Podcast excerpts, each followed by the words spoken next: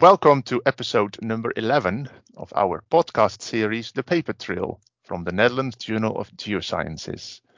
My name is Henk Kombrink, and in my position as the editor in chief, I'm asking authors of papers published in our journal about the highlights of their research, but also the driving forces behind performing the study. Just to make research papers more accessible and giving authors a platform to tell a bit more about what goes on behind the scenes of writing scientific papers. In this episode, I'm talking to Robert Vörös. Uh, Robert is a geophysicist at QCON, an independent engineering consultancy company in the industry, energy industry, focusing on seismicity induced by operations such as hydraulic fracturing, oil and gas production, mining, geothermal reservoir stimulation and production, wastewater disposal, and CCS. A, a mouthful. um, together with his colleague Stefan Baisch, Robert recently published a paper in the Netherlands Journal of Geosciences entitled Induced Seismicity and Seismic Risk Management, a showcase from the Californië geothermal field in the Netherlands. Welcome, Robert. Hello, Henk. very, uh, very nice that you found the time to uh, to record this podcast. You're welcome. Um, um, this is going to be a nice one, I think, because it's about a geothermal project uh, in the Netherlands uh, called the California uh, project. So, for for those people who are not so familiar with these, uh, can can you maybe quickly set the scene and describe what these geothermal projects were about? Okay, so so the project is located in the southeast of the Netherlands, uh, near Venlo, that is close to the German border, and uh, the system provided heating for greenhouses, uh, for uh, horticultural greenhouses, uh, growing pepper, cucumber, and uh, things like that. Um, a first doublet was became operational in 2013, and that was extended by a second doublet in 2017, and that second doublet is located approximately two kilometers north of the first doublet. So uh, uh, hot water was produced from a regional fault, uh, the Tegelen fault, and was re-injected into uh, the Dinantian formation, which is also the reservoir from which water is produced. And uh, that is uh, of special interest uh, at the moment also for ge- uh, especially for geothermal because the Dinantian is is, is uh, identified as one of the major plays for future geothermal projects. Yeah. So uh, uh, this is the first first geothermal project that is that targets the Dinantian. Um, in the in 2018, the thermal power, just to put that in perspective, of the southern doublet was approximately something like 11 megawatts. Okay. That is that is uh, uh, now I'm I'm I'm not sure if I'm correctly right here, but it's in the in the order of say if you do it for if you use it for heating of how of homes, it's something like 2,000 houses or something like that. In yeah. that order. Yeah. Um.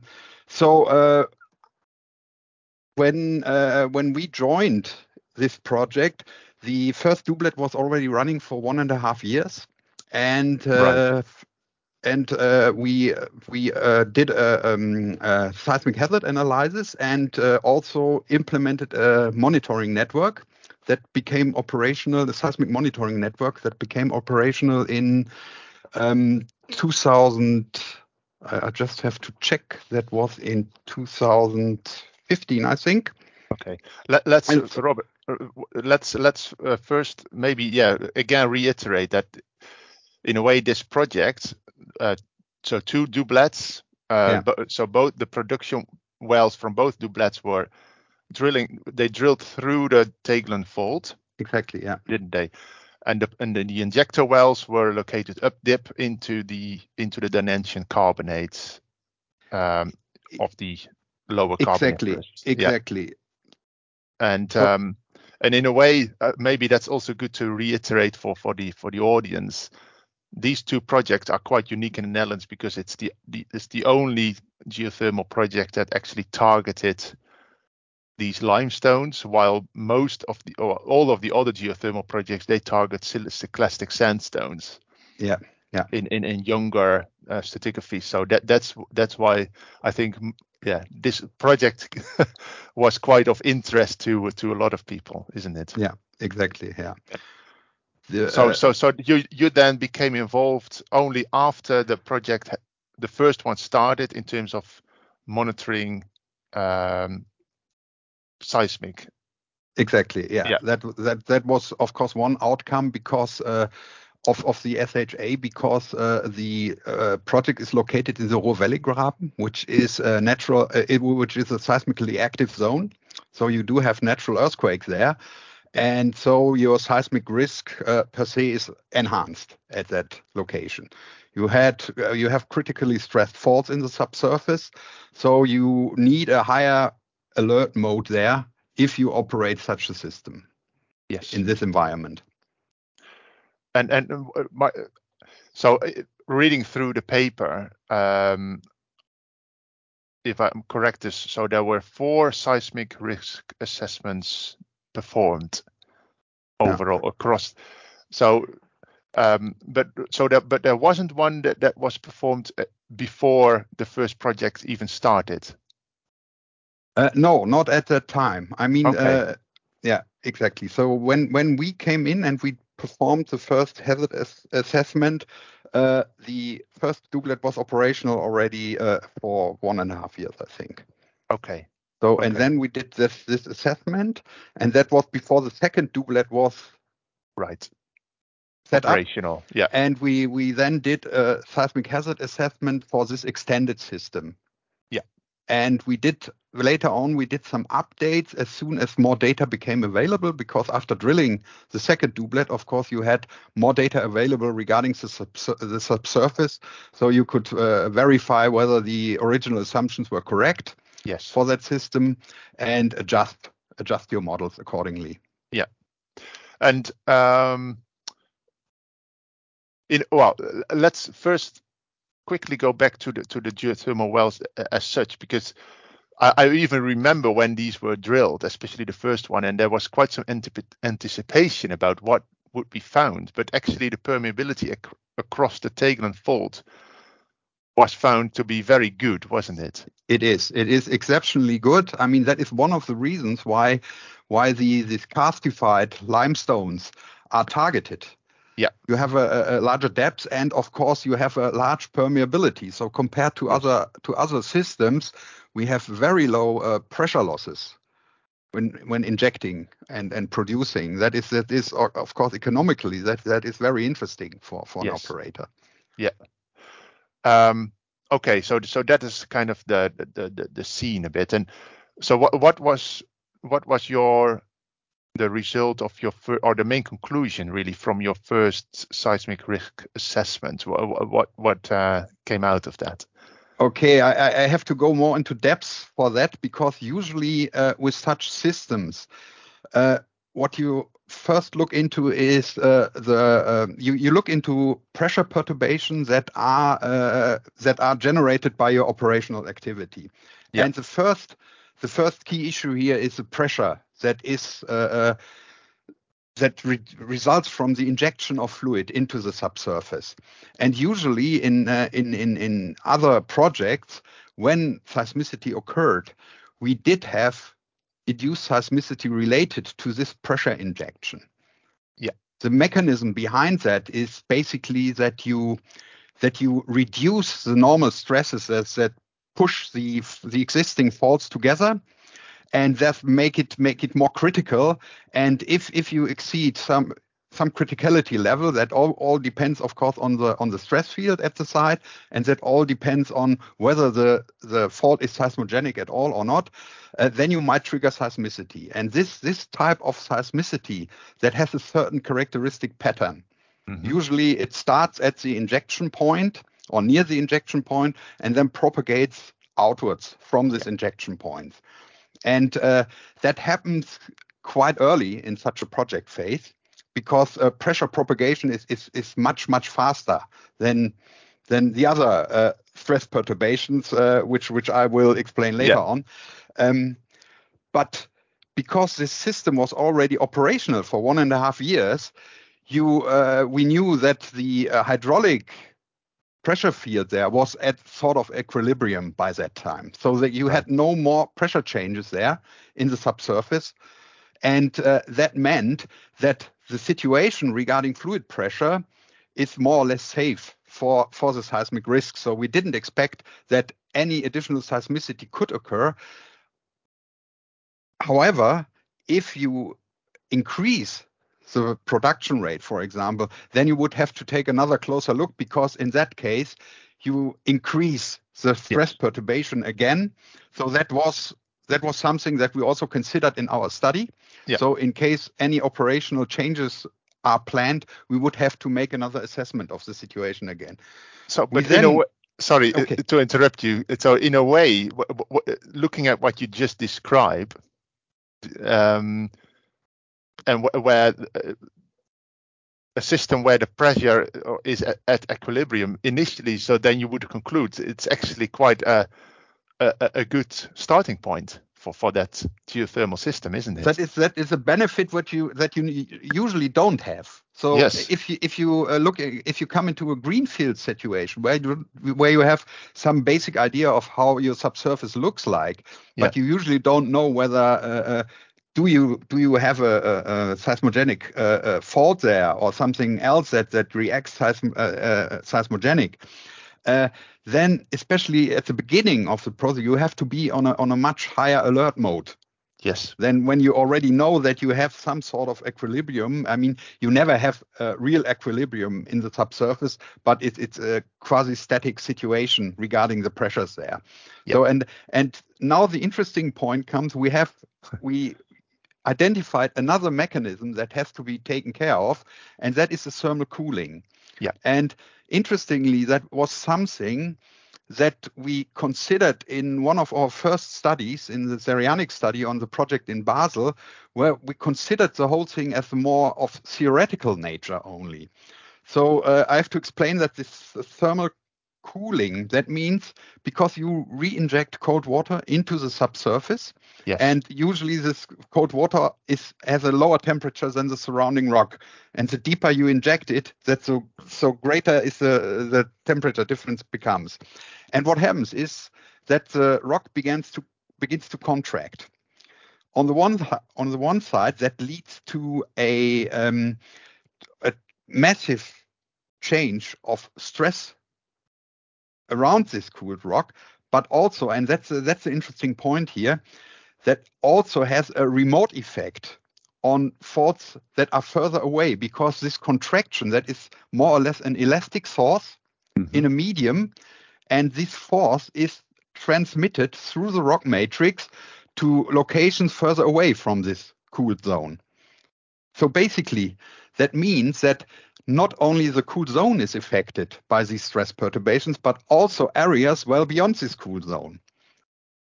And that is something that we had in mind in our early studies, but where we said, okay, uh, we don't really have any example of something like this happening before. Yeah. And uh, nevertheless, we considered this in our we considered this yeah. in our studies, yeah. and especially for California, that was also something we had in mind because, uh, as I mentioned earlier, the hydraulic per stress perturbations, we regarded them as uh, uh, more or less uh, uh not really high risk of yes. high risk compared to the thermal contraction. That was the only mechanism that we identified as a potential seismic hazard, or that was basically the the uh, the mechanism that drove the seismic hazard at that site. Yes. And then some events happened. and then some events happened. And uh, that is also very intriguing because uh, what happened was after uh, the first two years of monitoring, uh, nothing happened at all. Okay, and not, then, no induced seismicity no, at all. No induced seismicity at all.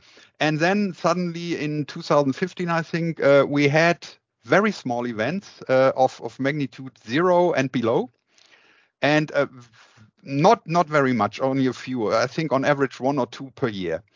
And uh, the thing is that at that area, because it's it exhibits natural uh, it, it exhibits natural seismicity, it wasn't quite clear whether that is really related to the operational activity or or whether it is of of natural origin. And as uh, in, in our uh, hazard analysis, we uh, implemented a traffic light protocol, which is basically a, a scheme in which uh, we we recommend how to react if seismically something happens. And uh, according to the scheme which was implemented at the site, uh, these events didn't play a big role because the magnitudes and the corresponding ground vibration was very, very small only. So uh, there was no kind of threshold exceeded in our traffic light protocol. And so uh, it went on for a couple of years. And yeah. then in uh, in 2018, in April 2018, uh, for the first project, the regulator didn't grant uh, additional permission for operating this system. So it stopped in April 2018. And uh, then at the end of 2018, in September, we suddenly had an increase of seismicity that culminated in a felt event of magnitude 1.7. And that is so odd, that, isn't it? yeah. yeah, that is that is odd. Uh, but not really if we if we look into our explanation of of this scenario. So yeah. basically, we, we had a closer look, and uh, as I said earlier, we identified this, this uh, scenario of this contractional forces related to the uh, cooling of, uh, of, of, of rock around the injection well. And uh, we did some simulations in the in the initial studies, and somehow that fitted in, uh, that that fit into the picture because the magnitude we came up with and the time interval in which this, these kind of, of events could have occurred that were pretty much well uh, fit by by our observations. Yeah. There was, however, there was one big problem with this thing because we identified that the events, at least the initial six events that were detected, they always occurred whenever the uh, doublet system the first doublet system was shut down. Yes, so production had stopped, or and both pr- production and injection had stopped. Exactly. So uh, uh, more precisely, uh, the production stopped or the production was reduced. Right. And that, that is also true for the other events. So I, I one one of the doublet system, uh, the circulation rate was reduced or stopped, and okay. at certain time intervals after that stop or reduction of flow rate, we suddenly had seismicity. And yeah. that was very intriguing because, uh, as we said earlier, we were pretty sure that pressure, fluid pressures in the subsurface cannot be the real problem here. So we had to come up with a mechanism that explains what is happening there. And what we found was that our original assumption that the real or the root cause of this seismicity is actually the cooling and the remote stresses that act on the Tegelen fault. That is still valid. But what happens is the Tegelen fault is intersected by the production wells. Yeah. That means the wells uh, extract fluid and that also leads to a reduction of fluid pressure on the fault. And reduction in fluid pressure Mechanically, that means that you actually stabilize the fault because fluid pressure in itself tries to more or less uh, exert forces against the uh, uh, contracting yes. forces of the stress field of the Earth. And if you in, in, increase the fluid pressure, you try to push open this fault. You you work against yeah. the yes. the, com, uh, the compacting stresses. And yes. on the other hand, if you reduce the fluid pressure in the fault, you're doing quite the op- opposite. So the fault gets more contracted uh, or, or, more compressed, yes. and you stabilize the fault. And so our our mechanism that is the most plausible one is that due to the thermal contraction and the associated thermal stresses acting on the fault, we get an ever got an ever increasing stress perturbation on the fault that tend tend uh, that tends to uh, uh, to bring the fault close to failure. Yes. However, due to the superposition of this reduction of fluid pressure, which counteracts this effect, which stabilizes the fault, as long as the fluid pressures were down, the fault kept to be stable. And whenever they reduced the production rate or they shut in the wells, suddenly this pressure shield, I would call it, was removed and you get seismicity. So what does that mean? That that basically means that regardless of the fluid pressures or not, sooner or later you get seismicity because you have an ever increasing force related to the thermal contraction that is acting on the Tegelen. Yes. And the situation is complicated to be analyzed by this additional interference of the pressure. And that that that was what everything what what made everything so so complicated to interpret. And an, another complication, if I'm correct, that you so you you you did uh, record these seismic events, but initially, I think the hypocenter, so the depth where these events occurred, it, it wasn't very clear cut as to where the, uh, what these depths were. Yeah, exactly. That was another problem because um, the uh, original location of the events they were at, at a depth of uh, something like six kilometers. And from our simulations, we knew that the actual stress perturbations related to our operations, they are much more shallow. They're yeah. actually at reservoir level, so somewhere around two kilometers depth. So there was a misfit between the seismicity and the stress perturbations. So we tried to run because you always have some uncertainties in your models. So we tried to change parameters and looked how is there any chance that we might have some mechanisms or, or other parameters that might result in such uh, in, in stress perturbation at such uh, large depths that could cause events at that depth and there was no way we could we could get something at a depth of six, five, six, or even deeper kilometers. So uh, our conclusion was because uh, when locating earthquakes, you have always large uncertainties in, in the depths. And we used a, a velocity model uh, from the KNMI for the site.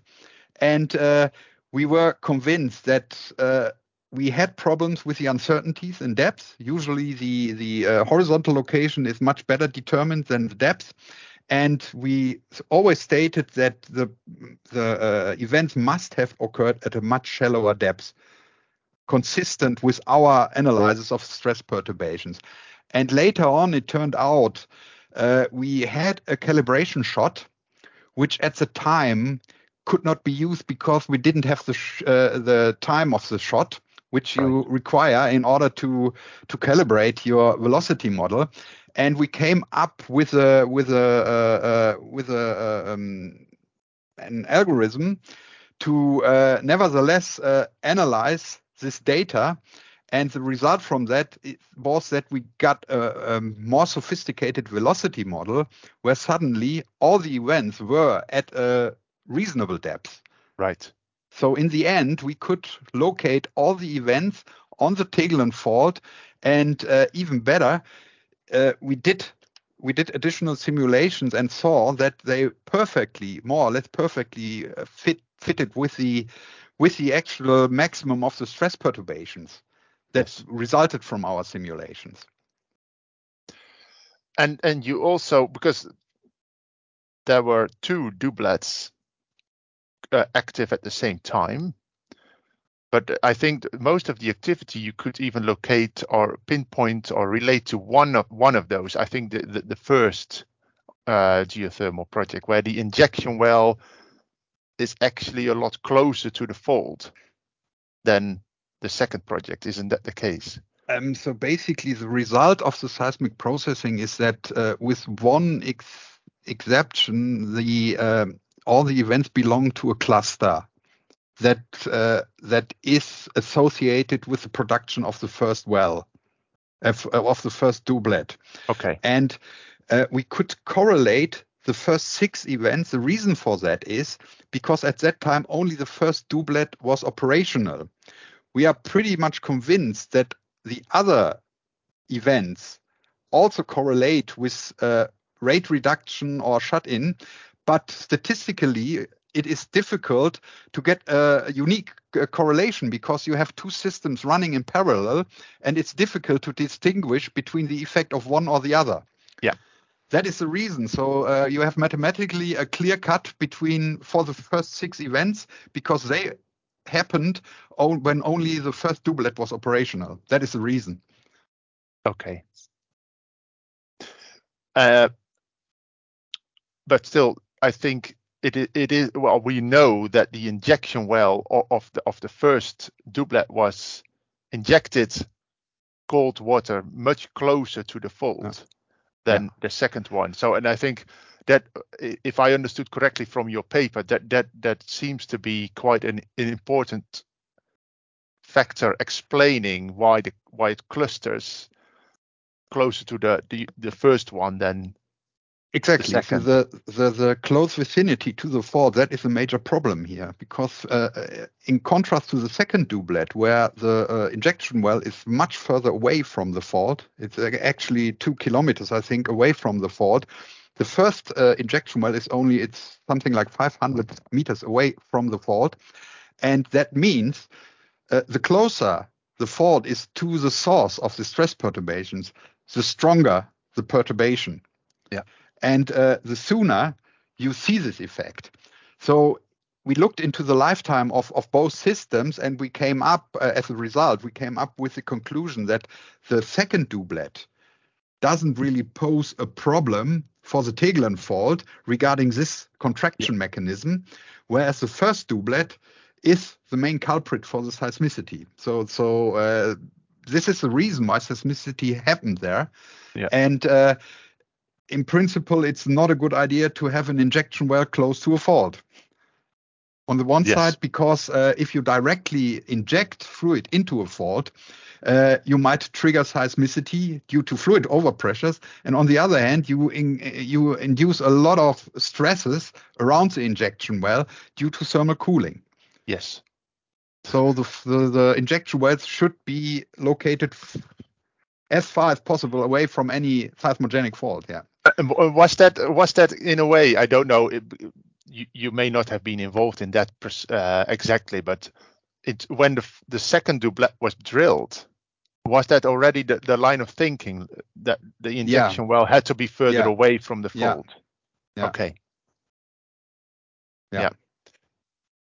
But anyway, um, still both doublets were um, stopped in I think yeah April May 2018. Uh, the, the first one in April uh, 2018 and the other one in August 2018. Right. Yeah. Okay. Uh, and you know they haven't been able to restart since. Um, no. But one of your conclusions in the paper is that actually, based on your findings, and, and you already alluded to that just a minute ago, that actually the second project is probably safe to to operate. Yeah, that was was our conclusion in the in the uh, hazard analysis that we said uh, we identified the main cause for the seismicity, and that is not related to the second doublet, the CLG doublet, and uh, we recommended to continue operation with the second doublet. Yeah, and uh, even the first doublet. Uh, the point is that uh, looking into into the cause of of of the uh, seismicity, if you set up the sec, uh, the first doublet with a, a, modified injection well, you could also be on a sa- on a on a safe side. So uh, this close vicinity to the to the Tegelen fault that that was the main problem here. Yeah. However, at the first doublet, you now have this uh, contracted contraction source close to the fault that stays there for some time because the uh, uh, the, the, thermal uh, equilibrium or the, the refill yeah. of, of temperature at that that takes quite some time. So it doesn't increase anymore because you're not circulating anymore. However, you still have this cooled zone around the injection well. But nevertheless, uh, according to our model, we basically stopped the root cause for the seismicity. Yes. When I shutting down the, the, CWG doublet. Yeah. One one question I, I, I also have regarding this this whole project and the, the sequence of events. Um, given that your your your risk assessment correctly identified that w- what kind of mechanism could could have could be uh, playing a role in in causing induced seismic events. Um, would such why was these why were these projects given the go ahead in the first place? yeah. Um, that is at, at I mean, uh, you have to keep in mind that uh, most of the geothermal projects don't produce seismicity. And it, you you always have the, uh, uh, the the possibility that seismicity may be induced by the operations. Yeah. You don't know upfront. You make some assessments, and the important point here is that in this assessment, you uh, assign a certain probability to what what could happen or what could not happen and uh, you look into scenarios that even when something happens you are always capable of mitigating the uh, the risk or the associated consequences. So in in the hazard analysis we did uh, basically we put some mitigation measures in place in uh, so this, traffic light protocol the seismic monitoring that ensures that in case something happens, so in case we observe seismicity, you have to reassess the whole situation, but you have to be capable of avoiding that any kind of, of seismicity occurs that exceeds some threshold values. And in our case, uh, a threshold value is uh, cosmetic damage to buildings. Yes. So you can define that. Uh, you can can uh, look into engineering standards uh, at what what kind of uh, ground vibration uh, cosmetic damage can happen to building. Uh, that is another complicated thing, but I mean that that is straightforward. That can be done, and when we do our our our uh, hazard analysis, we do some simulations and we come up with uh, some uh, potential magnitudes that occur in the subsurface, and we uh, com- uh, we compute or we derive the corresponding ground vibration. Yeah. And then we can say, okay, if some certain level is exceeded at this point, we have to stop to avoid a further escalation and potential damage to building. Yeah but I think um, another thing that that may have played a role here is that, you, as you describe in your paper, um, only after the first doublet was oper- operational, the Dutch framework for seismic hazard assessment in geothermal projects was implemented. So, in a way, timing wise, that that that the first project probably started. Yeah, well, it suggests that that framework wasn't in place yet. uh, um, no, no, no, no. I mean, the point is that uh, our hazard assessment was uh, in accordance with the framework because uh, we right. also developed this framework. oh. that was that was done by QCon, uh, and it. I mean, and and it was monitored. The system was then monitored later on, mm-hmm. and so uh, of course, I mean, at that time that all was in place. So any escalation of of, of uh, magnitudes was uh, excluded by our by by uh, implementing this mitigation measure measures. Yeah.